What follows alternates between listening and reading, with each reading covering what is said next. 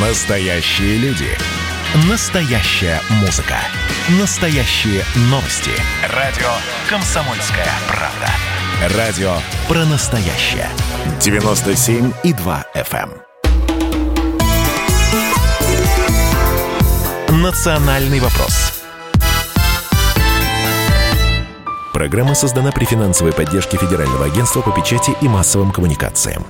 Мы приветствуем всех, кто слушает радиостанцию «Комсомольская правда» и в Москве, и в других городах вещания. С вами ведущие программы Андрей Баранов. Здравствуйте. И Елена Афонина. Ну, а сейчас тема, которая не оставляет нас, начиная с шестого января, и это отнюдь не тема Рождества Христова, это то, что происходило в ночь с шестого на седьмое января, ну, опять же, да, когда у нас в стране был вот такой замечательный праздник, и у всех православных тоже, по всему миру в это время в Америке происходили другие события. События, которые до сих пор продолжают обсуждать. Да, действительно, они будоражат не только Америку, но и весь мир, потому что неизвестно, чем они закончатся. Я напомню, что шестого января протрамповские демонстранты пошли на штурм Конгресса, здания Капитолия, где как раз в это время проходило утверждение Сенатом итогов голосования выборщиков. Вот. Пришлось заседание прервать через потасовки с полицией, с охраной. В итоге погибло пять человек. Значит, одну нападающую застрелили, один полицейский получил травму, погиб тоже, и другие в результате ну, сердечных приступов из тех, кто вот прорвался в здание Капитолия. Это стало поводом для демократов приступить к подготовке импичмента Трампа, хотя осталось ему, значит, меньше недели. В среду уже пройдет инаугурация, должна пройти, по крайней мере, Джо Байдена. Или даже сделать это после того, как Байден будет презид... назначен президентом. Чем это обернется для э, самой Америки? Э, что будет с долларом, э, с фондовыми рынками? Э, как с геополитической точки зрения, какое эхо это получит в мире? Э, вот это, об этом мы с вами сегодня хотим поговорить. Да, Андрей Михайлович, уж вы такие темы подняли, что сейчас наши радиослушатели подумали, что нам, собственно, до фондовых но, рынков, но самое это, нет, но да, самое это да. интересное. Все это, все это. Мы, ну, по крайней мере, те, кому сейчас уже, ну, допустим, нам за пятьдесят, наблюдали в конце восьмидесятых, начале девяностых годов, когда пошла в разнос абсолютно горбачевская перестройка.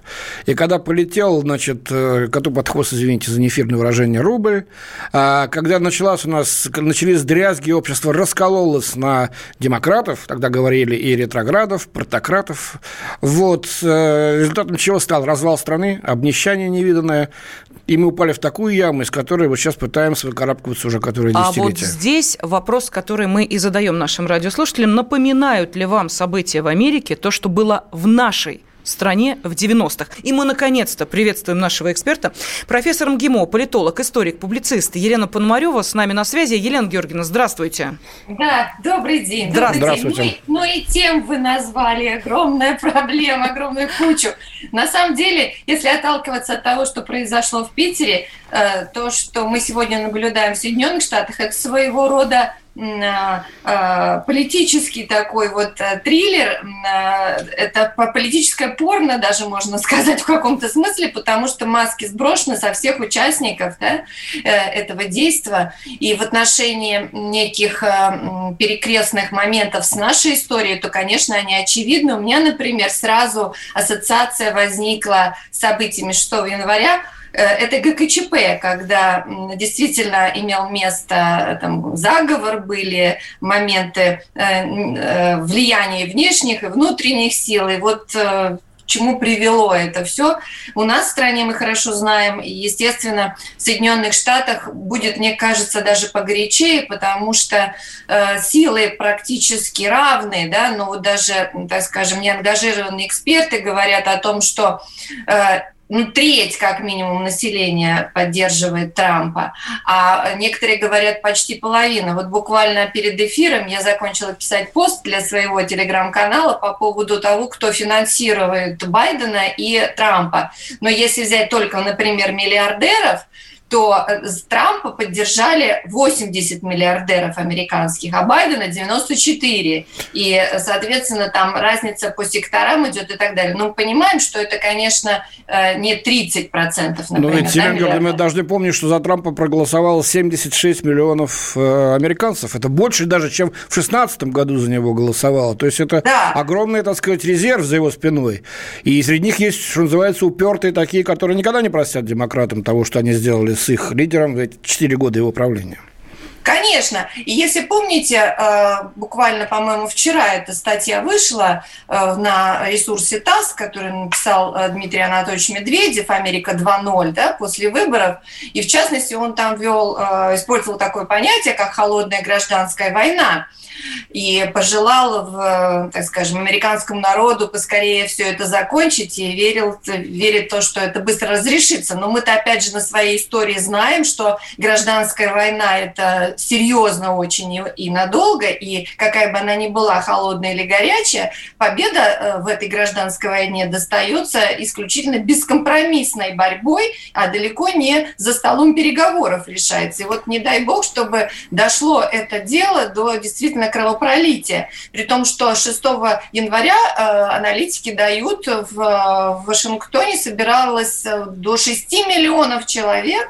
Я думаю, конечно, это завышенные цифры, но тем не менее, э, даже если в половину их уменьшить, это будет очень большое, э, большая цифра. И мы видим, какие приготовления фантастические делаются сейчас в Вашингтоне, готовясь к инаугурации, да, потому что не радость для жителей это представление будет себя иметь в виду, не площадки создаются для концертной, для звезд, а всякие ставятся заградительные щиты, да, антивандальные, потому что будет очень опасно находиться в это время в процессе инаугурации. Да, Лен, да, л- поэтому... ладно бы антивандальные щиты. Туда сейчас стянуты двадцать две тысячи э, национальных гвардейцев с бронетехникой в полном вооружении. Это в пять раз больше, ну, в четыре с половиной раза больше, чем сейчас американских войск в Ираке и Афганистане вместе взятых. Только в Вашингтоне.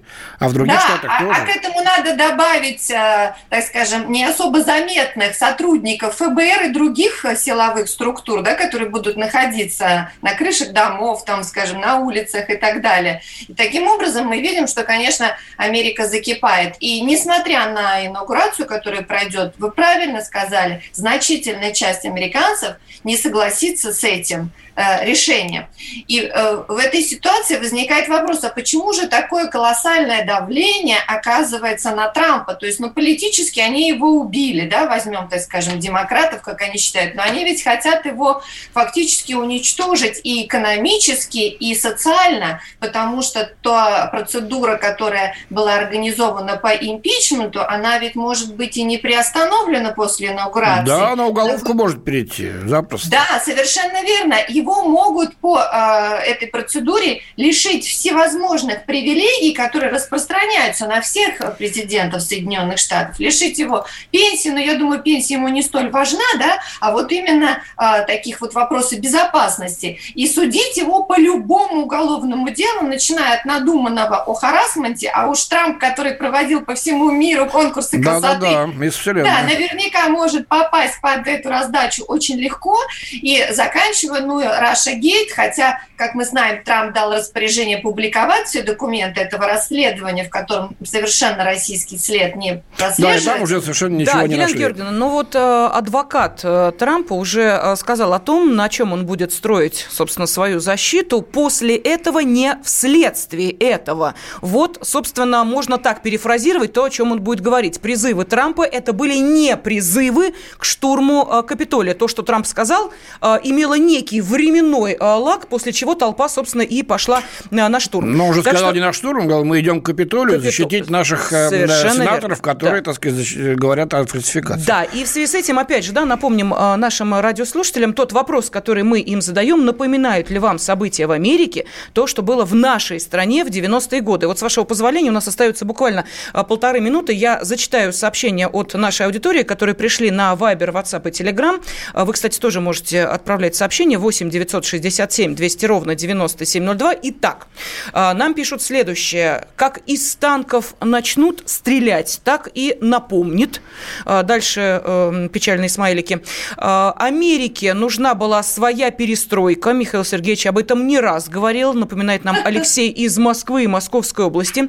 Из Саратовской области сообщение. Ничего общего между сегодняшними событиями в США и у нас в девяностые. У нас был переворот, приведший к изменению госстроя. Мы стали капиталистической страной. Вот такой комментарий. Из Финляндии очень активный наш радиослушатель пишет. Не забывайте, что за Байдена проголосовали мертвые души. То есть реально за Трампа больше людей. Я так понимаю? Спрашивает он. Далее Виктор пишет. Мне кажется, Америка потеряет лидерство в мире и уступит это лидерство Китаю. Константин с Урала пишет. Напоминает конец восьмидесятых годов, но с некоторыми нюансами. Я был тогда на всех митингах в Екатеринбурге. Народ буквально орал «Долой ка пэ эс эс». Были люди за Ельцина. Сейчас прервемся и продолжим скоро. Национальный вопрос. Про общение, про обмен информацией, эмоциями.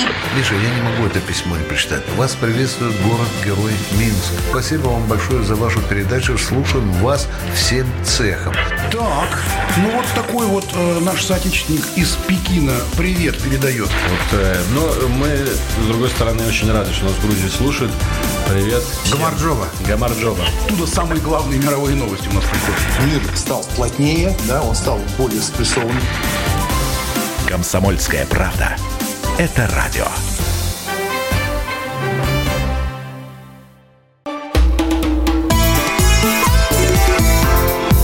Национальный вопрос.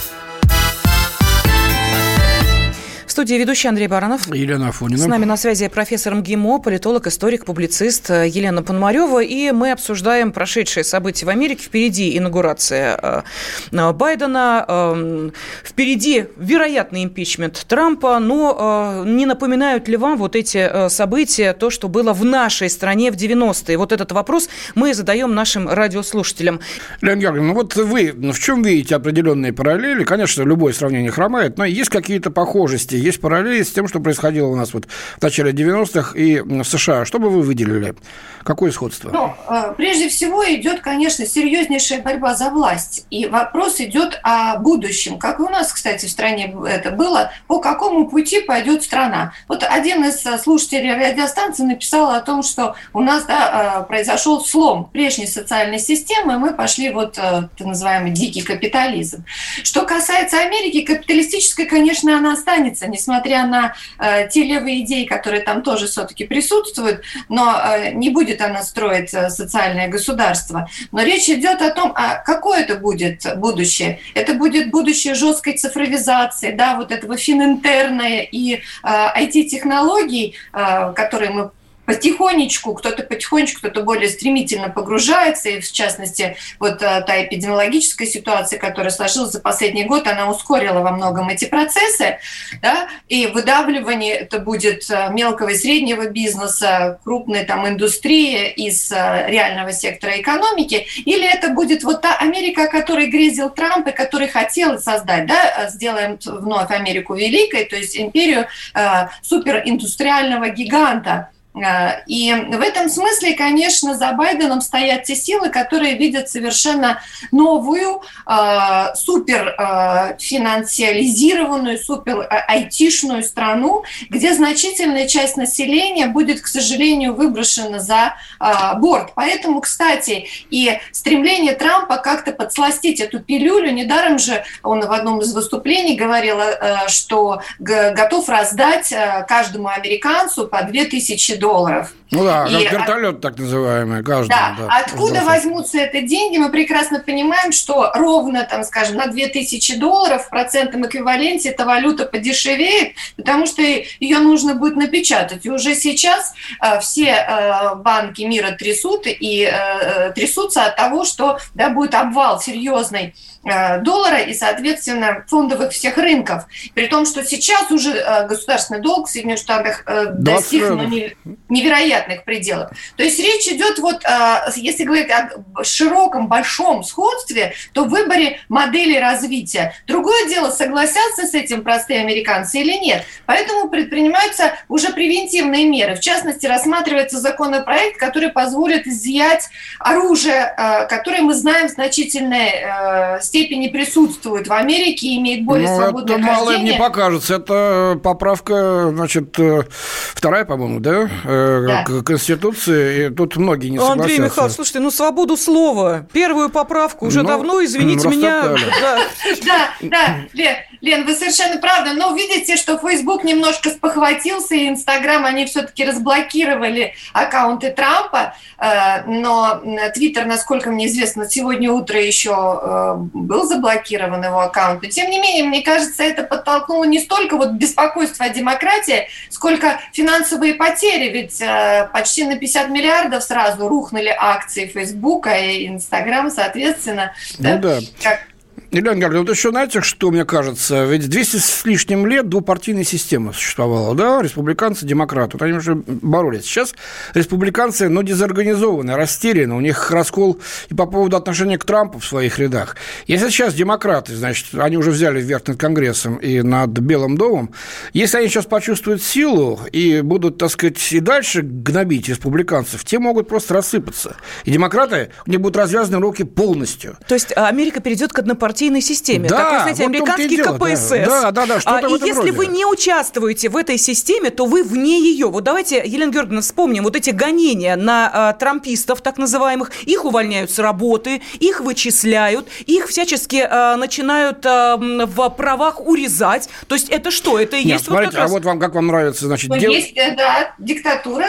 Смотрите, девушки знакомились, буквально примерчик маленький, девушки знакомились с участниками штурма Капитолия, якобы в интернете, вот вы мне понравились, ваше лицо, узнавали все, а потом сдавали этих людей властям. Это целый, значит, батальон Павликов-Морозовых, так сказать, обеих, обоих полов там растет. Дочь ждала собственную мать. Которые, значит, ну да, да, мы, хра- мы хорошо видим, как разворачиваются эти процессы, когда, казалось бы, с уважаемых телеканалов, площадок раздаются обвинения сторонников Трампа в принадлежности к Ку-клукс-клану, их приравнивают к неонацистам, там, да, и это действительно охота на ведьм может начаться, это страшнейшие могут быть процессы, и более того, мы не, не должны забывать о том, что череда странных смертей началась, да. Но так называемая, да, зачистка тех людей, которые участвовали в, ну, назовем его штурмом Капитолия, притом тоже очень странно организованного, как мы хорошо можем видеть по кадрам, по воспоминаниям участников. Полиция особо не оказывала никакого сопротивления, даже помогала людям э, проходить в соответствующие э, э, здания, в комнаты этого здания, да? И, в частности, один из самых таких известных в сетях человек, который сфотографировал себя в кресле э, спикера Палаты представителей, да, и он очень странно покончил официально жизнь самоубийством. Очень технически даже странно. Из ружья в грудь как-то это не очень... Да, при том, что ему грозил только штраф, но максимум... Тысячу там, долларов. По, Тысячу по исправительных долларов. Работ. Да. Но почему эта смерть произошла? Дело в том, что пропал ноутбук Нэнси Пелоси, и э, мы понимаем, что это очень серьезная информация, и э, парень поплатился за то, что он все-таки влез в очень большую политическую игру. И э, всевозможные действительно гонения на сторонников Трампа, безусловно, будут иметь место. Но насколько готово общество этому противостоять? Кстати, мы можем вспомнить очень важный исторический э, случай, когда э, еще в э, период... Э, Теодора Рузвельта был тоже серьезный политический кризис, и он попытался создать, ну, как бы новую, еще одну партию, которая откололась от республиканцев, но ему, конечно, это не удалось сделать, но, тем не менее, такая историческая попытка была. Поэтому мы можем быть свидетелями в ближайшее время, может быть, даже э, создание каких-то новых политических структур, институтов э, на базе э, республиканской партии. Но мне кажется, это все-таки более отложенный сценарий, пока э, сейчас они будут, демократы, имеется в виду, переваривать ту власть, которая на них свалилась, на которую, от которой они пришли, при том, что э, серьезное должно быть давление по другим направлениям на них, mm-hmm. и через э, медиа, там, скажем, социальные Елена сети. Георгиевна, а вот у меня вот какой вопрос. Да, я сейчас зачитаю быстро сообщения, которые пришли. Из Алтайского края нам пишут, события напоминают, но Америка выдержит. Иркутская область. Не вижу сходства с СССР, но думаю, что нас ждет то же самое. Вот смотрите, Смотрите, я, отталкиваясь от этого сообщения, хочу вот о чем вас спросить. Возьмем две абсолютно разно значимых страны. Это Соединенные Штаты Америки и Украина. Объясню, почему. На Украине, когда начались все эти события, да, мы помним, что происходило на уровне семей. Люди а, ругались, расходились, друг друга сдавали, а, не верили, что в Донбассе убивают. А, просто мы это все наблюдали чуть ли не в режиме прямого эфира. То же самое практически сейчас происходит в Соединенных Штатах Америки. Может быть, предполагаю я, это вообще нормально, ну, в кавычках нормально, для определенного перехода от одной реальности к другой. А вот нам предлагают поговорить о нашей стране. Пожалуйста, представим себе в страшном сне, что вдруг а, приходят а, к власти, а, ну, скажем так, Так, оппозиционно настроенные лидеры. Что они первым э, образом будут, э, пер, э, в первую очередь будут делать? Ну, несложно предположить, ведь так? Будут мстить прежним, олигархов их оставят на месте, и скоро станут такими же олигархами. Но обойдется это простым людям в то, что обошлось уже нам в девяностые годы. Зачем нам это надо? Совершенно верно. Ты был да, там... американцам это не надо, в общем-то, абсолютно. Елена Георгиевна, так это может быть действительно некая ненормальная нормальность для подобных событий? Ну, это, собственно, и есть то, что называется гражданской войной, когда происходит раскол общества на уровне родственных отношений, когда в одной семье могут быть и белые, и красные, условно, правильно? Там, скажем, трамписты и байденцы. Uh-huh. И, конечно, это будет приводить к самым э, нелицеприятным, самым кровавым, может быть, даже последствиям, в том смысле, что может, могут рушиться не только карьеры людей, но действительно и прекращаться даже жизнь. Тем более, э, ведь был опробован очень жесткий сценарий. На примере БЛМ-движения Black Lives Matter, да, когда... люди только по цвету кожи могли применять физическое насилие, а здесь цвет кожи может заменить идеологическое или политическое да, принадлежность. И будут целовать башмаки, значит, вот как вы сейчас сказали. Да, то есть вот этот Байден. вот социальный эксперимент, к сожалению, по БЛМ, он прошел для Америки не гладко. Там значительная часть населения согласилась с тем, что было навязано вот этими вот, бандитами как, с большой дороги. Как вы сказали, говорят, трамписты, звучит брутально, да, байденцы.